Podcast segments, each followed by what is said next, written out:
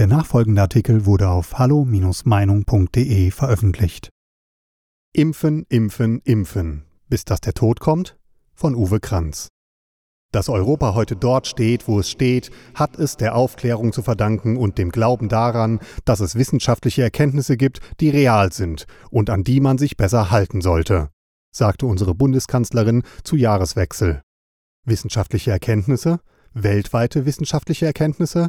Daran hatte sie sich seit Ausbruch der C-Krise doch überhaupt nicht gehalten, sondern sich zumindest blind auf ihre kleine, seit vielen Jahren verschworene und wirtschaftlich verschwörerisch verbundene Clique von Wirtschaft, Wissenschaft und wissenschaftlichen Klakören verlassen, wenn sie nicht selbst dazu gehört. Wirtschaftliche Interessen dominieren, nicht das Volkswohl, nicht die Volksgesundheit, auch wenn es immer wieder von Seiten der Regierung in Form tibetanischer Gebetmühlen betont wird. Äußerst aufschlussreich und oft auch erheiternd sind da die demokratischen Lehrstunden, die der Journalist Boris Reitschuster in der Bundespressekonferenz gibt, dem an dieser Stelle mal dafür Dank gesagt werden soll. Weiter so. Die Aufnahme von rund 380 Millionen Euro neuer Schulden in den Jahren 2020-2021 begründete die Bundeskanzlerin mit den Worten Wir leben in einer Pandemie und damit in einer Ausnahmesituation.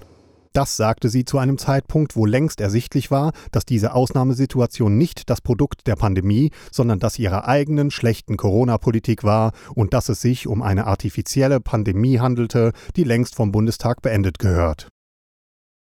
Goldstandard zu der Zeit war nämlich auch längst wissenschaftlich international gesichert, dass der nicht EU-zertifizierte und ausdrücklich nicht dafür geeignete PCR-Test, der angebliche Goldstandard für den Nachweis des SARS-CoV-2-Virus, nicht taugte.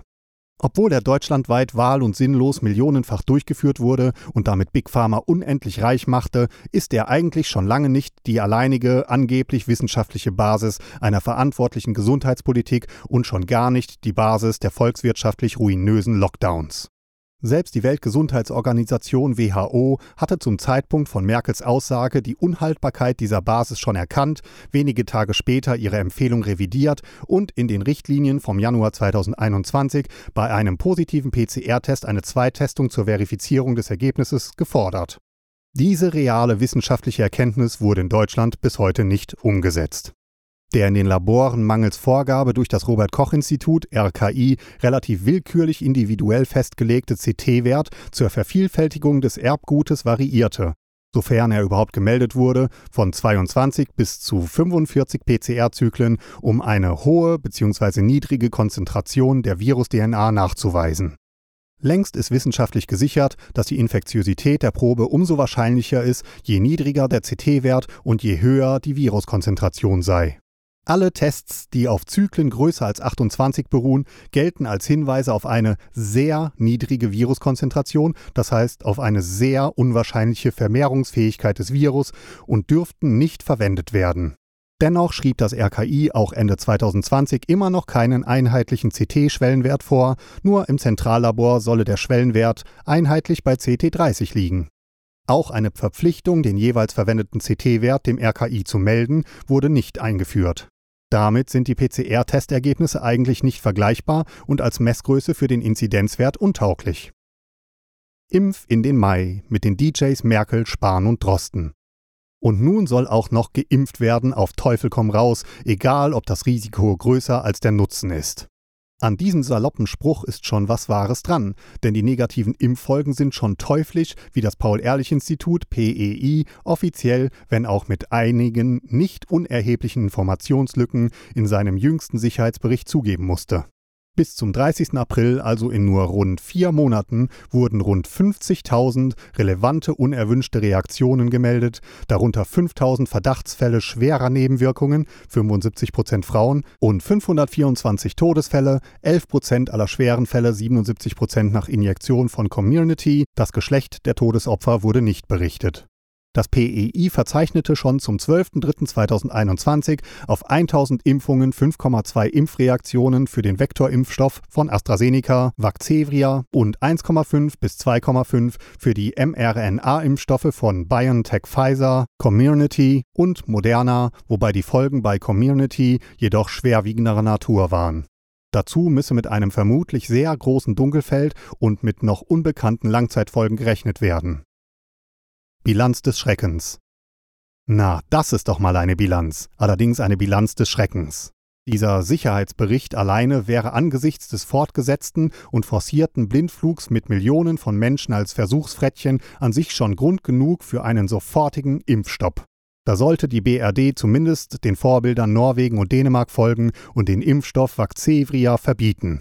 Auch Österreichs BASG meldete verstörende Zahlen im Zusammenhang mit den Impfungen, 74 Tote und 286 Krankenhausaufenthalte wegen vermuteter schwerer Impffolgen. Bei der schweizerischen Swissmedic wurden 1174 erhebliche unerwünschte Arzneimittelwirkungen UAW gemeldet. In 55 Fällen verstarben die Geimpften in zeitlichem Zusammenhang mit der Impfung.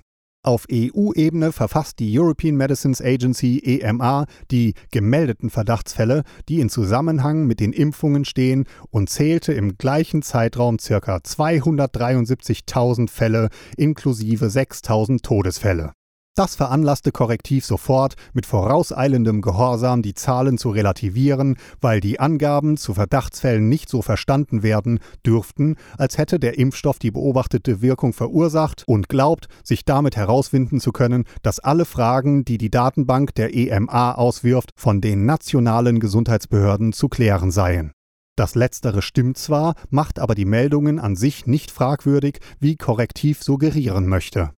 Und leider veranlassen die nationalen Gesundheitsbehörden eben nicht in ausreichendem Maße, dass der Zusammenhang zwischen Impfung und Todesfolge pathologisch geklärt wird. Warum will niemand von den Toten lernen? Klarheit bei den Todesfällen. Vor allem die Todesfälle müssten unverzüglich geklärt werden, die sich verdächtig zeitnah zur Impfung ereigneten. Bei zumindest 524 Todesfällen waren die Verdachtsgründe so zwingend, dass man nicht vermeiden konnte, sie dem PEI zu melden. Das Dunkelfeld muss demnach gerade bei den Todesfällen besonders groß sein. Nach Medienberichten hat die Hansestadt Hamburg jetzt angeordnet, dass künftig in allen Todesfällen ein Todesermittlungsverfahren einzuleiten ist, wenn eine zeitnahe Impfung bekannt wurde. Und eine Obduktion zur Klärung der Todesursache wird obligatorisch. Da kommt auf die Hamburger Kripo allerhand Mehrarbeit zu. Und auf die Pathologie. Die Impfärzte aber müssen sich warm anziehen, denn gegen sie wird ermittelt werden müssen. Diese Hamburger Entscheidung ist vorbildlich und müsste bundesweit angeordnet werden. Schwere Impffolgen. Die schweren Impffolgen haben es in sich. Thrombosen, Thrombozytopenien, TTS, Immunothrombozytopenien, VIPIT, anaphylaktische Schocks, Gesichtslähmungen, Hirnblutungen, Herzmuskelentzündungen, Herzinfarkte oder die Entzündung der Rückenmarksnerven, Julin-Barré-Syndrom. Das alles sind sehr schwere Nebenwirkungen und Autoimmunkrankheiten, die das PEI als Verdacht direkter Impffolgen gemeldet bekam. Selbst die Hersteller warnten in sogenannten rote Handbriefen vor den häufigen Thrombozytopenien, die jederzeit erneut, vor allem bei Frauen vielleicht ein Leben lang und in Schüben immer wieder auftreten können. Die lebenslange Einnahme von Immunsuppressiva, mehr als 15.000 Euro pro Jahr und pro Person, wird nur eine, vermutlich die kleinste der Folgen sein. Wie sagte die Bundeskanzlerin noch? Dass es wirtschaftliche Erkenntnisse gibt, die real sind und an die man sich besser halten sollte? Diese wissenschaftlichen Erkenntnisse lagen doch schon seit langem vor. Eine Unzahl namhafter Wissenschaftler von internationalem Rang warnten schon früh vor derartigen Folgen, blieben jedoch von unserer Bundeskanzlerin und ihren Bücklingen, die noch im Liegen umfallen, ungehört. Bis heute schweigen auch weitgehend die deutschen sogenannten Qualitätsmedien oder sie vernebeln die Fakten. Die PEI-Sicherheitsberichte wurden dort allenfalls so gedeutet, dass die Nebenwirkungen ja zeigten, dass die Impfung wirke. Bundeskanzlerin Merkel blieb daher stur bei ihrer Haltung, die sie legendär im Februar 2021 auf der G7-Videokonferenz erneut bestätigte: Die Pandemie ist erst besiegt, wenn alle Menschen auf der Welt geimpft sind. Das ist zwar wissenschaftlich gesehen blanker Unsinn und signalisiert eher Beratungsresistenz oder gar Altersstarrsinn, demonstriert aber eine Attitüde, weltpolitische Härte und Unbeugsamkeit. Oder wollte sie sich damit vielleicht als künftige Chefin des Weltwirtschaftsforums bewerben, Herrn Klaus Martin Schwab 83 beerben um dann endlich die global-kommunistische neue Weltordnung umzusetzen, mit gemeinsamer Unterstützung der deutschen, dann grün-roten Regierung unter Kanzlerin Annalena Baerbock und der EU-europäischen Green Dealerin ihrer langjährigen Verbündeten VDL? Leichte und moderate Impffolgen. Die Vielzahl der leichten, minderschweren, moderaten oder erheblicher Nebenwirkungen, wie zum Beispiel Fieber, Zitteranfälle, Brustschmerzen, heftige Kopfschmerzen, Spontanblutungen aus der Nase, Augenerkrankungen, drastische Kurzatmigkeit, Schwindel, Psychosen, Depressionen, neurologische Symptome, heftige Beinschwellungen, signifikante und vermehrte Hämatome, Müdigkeit, Gelenkschmerzen, akute Hautkrankheiten, Schüttelfrost, Herzrhythmusstörungen, Menstruationsprobleme, Unwohlsein und weitere systemische Symptome werden im PEI-Sicherheitsbericht erst gar nicht mehr behandelt. Sie sind ja auch größtenteils nicht meldepflichtig. Man hört aber aus der Wirtschaft und speziell aus dem medizinischen Bereich bzw. aus der Pflege, dass die Fallzahlen der mehrtägigen Arbeitsunfähigkeit durch Impfreaktionen hochschnellen, vor allem beim AstraZeneca-Vakzin und dabei insbesondere nach der zweiten Impfung. Einige Medienberichte ließen zeitweise sogar vermuten, dass die Dienstbereitschaft im kritischen Infrastrukturenbereichen gefährdet war. Meist muss man sich die Impffolgen aber eher aus den alternativen Medien zusammenlesen oder herausfiltern, so wie jüngst die diversen Augenkrankheiten bis hin zur Erblindung, die in Europa vermehrt auftreten und rund 20.000 Mal an Wigibase, die Datenbank für die WHO beim schwedischen Uppsala Monitoring Center UMC und dem britischen Meldesystem für unerwünschte Ereignisse Yellowcard gemeldet wurden, aber weder vom PEI noch von der WHO erwähnt werden.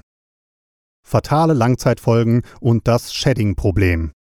Wenn aber schon das Robert Koch Institut RKI offiziell schreibt, dass es eigentlich nichts genaueres weiß, wie lange der Impfschutz anhält, ist derzeit noch nicht bekannt, der Schutz setzt auch nicht sofort nach der Impfung ein und einige geimpfte Personen bleiben ungeschützt und davor warnt, dass Menschen trotz Impfung symptomatisch und asymptomatisch infiziert werden können und dabei SARS-CoV-2 ausscheiden, also ansteckend sein, dann sind die vielen kleinen Meldungen über mittelfristige erhebliche Nebenwirkungen in den alternativen Medien, wohl doch keine Verschwörungstheorien und die Angst vor allem der Frauen vor weitreichenderen Spätfolgen keine Spinnerei, oder? Warum wurde eigentlich nie ausgewertet, ob aus der sogenannten Impfung eine Antikörperimmunität gegen das SARS-CoV-2-Virus entsteht? Die genetische Bauanleitung, die injiziert wird, soll unseren Körper dazu verleiten, mehr von diesem Spike-Protein zu produzieren, das ein Teil des Virus ist. Nie wurde getestet, ob mit dieser Anleitung zur Produktion auch eine Anleitung für die Beendigung dieser Produktion verbunden ist oder ob wir nach der Injektion ständig fortfahren werden, die Spike-Proteine zu produzieren.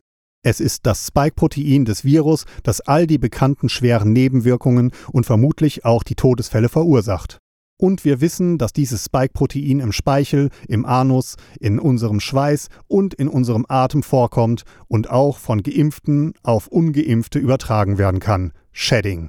Wer hat getestet, dass die Antikörper gegen das Spike-Protein später nicht auch alle anderen körpereigenen Proteine angreifen, die dem Spike-Protein des Virus irgendwie ähnlich sind? Erhebliche Autoimmunkrankheiten werden die Folge sein und auch gegen die männliche und weibliche Fortpflanzungssysteme wirken. Sterilität, Infertilität, Frühgeburten, Totgeburten, Menstruationsprobleme, Weitergabe der Antikörper durch die Muttermilch an Babys, Provokation von Mutanten durch Massenimpfungen? Nichts davon ist ausreichend und präzise erforscht. Erstaunlich, die Expertenwelt verließ sich auf unwissenschaftliche Meinungen und die Produzentenversicherung, dass die Übereinstimmung der Spike-Proteine unbedeutend und klein seien. Ist das noch Wissenschaft, Frau Bundeskanzlerin? Wo bleiben die Forschungsaufträge? Husarenstücke der Pharmaindustrie. Ja, über das alles wird auch berichtet, allerdings kaum in den deutschen Mainstream-Medien. Langzeitfolgen müssen, das verrät der Name ja schon, über längere Zeiträume erforscht werden. Nicht umsonst brauchten Medikamente und Impfstoffe früher im Durchschnitt 10,7 Jahre für die Erprobung, bevor sie nach sorgfältiger Prüfung zugelassen wurden die auch von Bill Gates durchgesetzte Expresszulassung, die Verkürzungen der Studienphasen, die Teleskopierung der ersten und zweiten Prüfphase, der Verzicht auf die toxische und pharmakologische Studie, die unzureichende Testung der sterilen Immunität, also der Unterbindung der Verbreitung des Virus durch eine geimpfte Person, die vorschnelle bedingte Marktzulassung in der EU bzw. die Notfallzulassung in den USA, Emergency Use Authorization, noch vor oder während der dritten Prüfphase und vor Abschluss des Zulassungsverfahrens Verfahrens 2022 bis 2023. Das alles waren Husarenstücke der Big Pharma. Umsonst versuchten schon im Dezember 2020 verantwortungsbewusste Wissenschaftler in einer gemeinsamen Erklärung von 140 Wissenschaftsakademien die vorrangige Frage der Patientensicherheit in der Fachzeitschrift Arzneimittelbrief wissenschaftlich zu thematisieren. Längst waren da aber schon jahrzehntealte Regeln, Zeitvorgaben und Mechanismen außer Kraft gesetzt. Es galt nur noch das Profitprinzip, wer zuerst kommt, mal zuerst. Wie sagte die Bundeskanzlerin noch? dass es wissenschaftliche Erkenntnisse gibt, die real sind und an die man sich besser halten sollte? An realen wissenschaftlichen Erkenntnissen von international renommierten Doktoren, Professoren und Fachautoren hatte es wahrlich nicht gemangelt. Fast das ganze ABC ist vertreten, von Arvey über Bhakti bis Wodak. Viele medizinische, wissenschaftliche und juristische Vereinigungen wie die Ärzte für Aufklärung, Mediziner und Wissenschaftler für Gesundheit, Freiheit und Demokratie e.V., MWGFD, Doctors for Covid Ethnics oder die Corona-Ausschusssitzungen und weltweiten Klagen von Professor Dr. Füllmich und seinem Team, um nur einige wenige zu nennen, erheben seit Monaten ihre Stimme. Und trotz aller Warnungen und Mahnungen treibt seit Ende April 2021 BioNTech Pfizer im Einvernehmen mit Politik und Bundesärztekammer Irrsinn sogar die Testung der Kinder voran. Zuerst die 12- bis 15-Jährigen, der Antrag liegt der EMA vor, in den USA ist er schon durch. 2022 dann die Kleinkinder, Twitter-Meldung vom Hashtag Ärztetag 2021, Corona-Impfstrategie für Kinder und Jugendliche entwickeln. Die Geninjektion mit experimentellen Impfstoffen bei Kindern ist zutiefst unethisch. Gerade die Kinder, die nachweislich am wenigsten durch die Covid-Erkrankung, wohl aber durch die Maßnahmen betroffen sein werden. Wer erinnert sich noch an die Contagane-Affäre vor 50 Jahren? Wo bleibt der Aufschrei der Eltern? Wo sind die sonst augenblicklich aktiven professionellen Petitionsschreiber? Wer demonstriert gegen die Ärztekammerfürsten, die ihren hippokratischen Eid mit den Füßen treten? Primum non nocere oder was? Geradezu verantwortungslos wollte und will unsere Regierung nicht auf solche wissenschaftlichen Erkenntnisse hören, Erkenntnisse, die ihre Politik in Frage stellen, ihr widersprechen oder sie gar widerlegen. Sie wollte von Anfang an auch keine öffentlichen Diskussionen und keinen wissenschaftlichen Diskurs. Sie wollte die Studien, wohl auch unter dem Druck des internationalen Wettbewerbs, in kürzester Zeit bis zur Marktzulassung durchpeitschen und dabei möglichst das deutsche Produkt von BioNTech Pfizer favorisieren. Sehenden Auges macht die Politik Hand in Hand mit den gefälligen Medien und Big Pharma die Impfkampagne zu einem der schwerwiegendsten medizinischen Humanexperimente der modernen Geschichte. Bezeichnend und stellvertretend für die insgesamt delitierende Covid-Politik ist das Phoenix-Interview des RKI-Präsidenten und Tierarztes Dr. Lothar Wieler am 15.10.2020, das die ganze Misere auf den Punkt bringt. Also wir gehen alle davon aus, dass im nächsten Jahr Impfstoffe zugelassen werden. Wir wissen nicht genau, wie die wirken, wie gut die wirken, was die bewirken, aber ich bin sehr optimistisch, dass es Impfstoffe gibt. Ja. Alle Quellennachweise finden Sie in den Fußnoten des aktuellen Artikels. Weitere Beiträge finden Sie auf hallo-meinung.de. Wir freuen uns auf Ihren Besuch.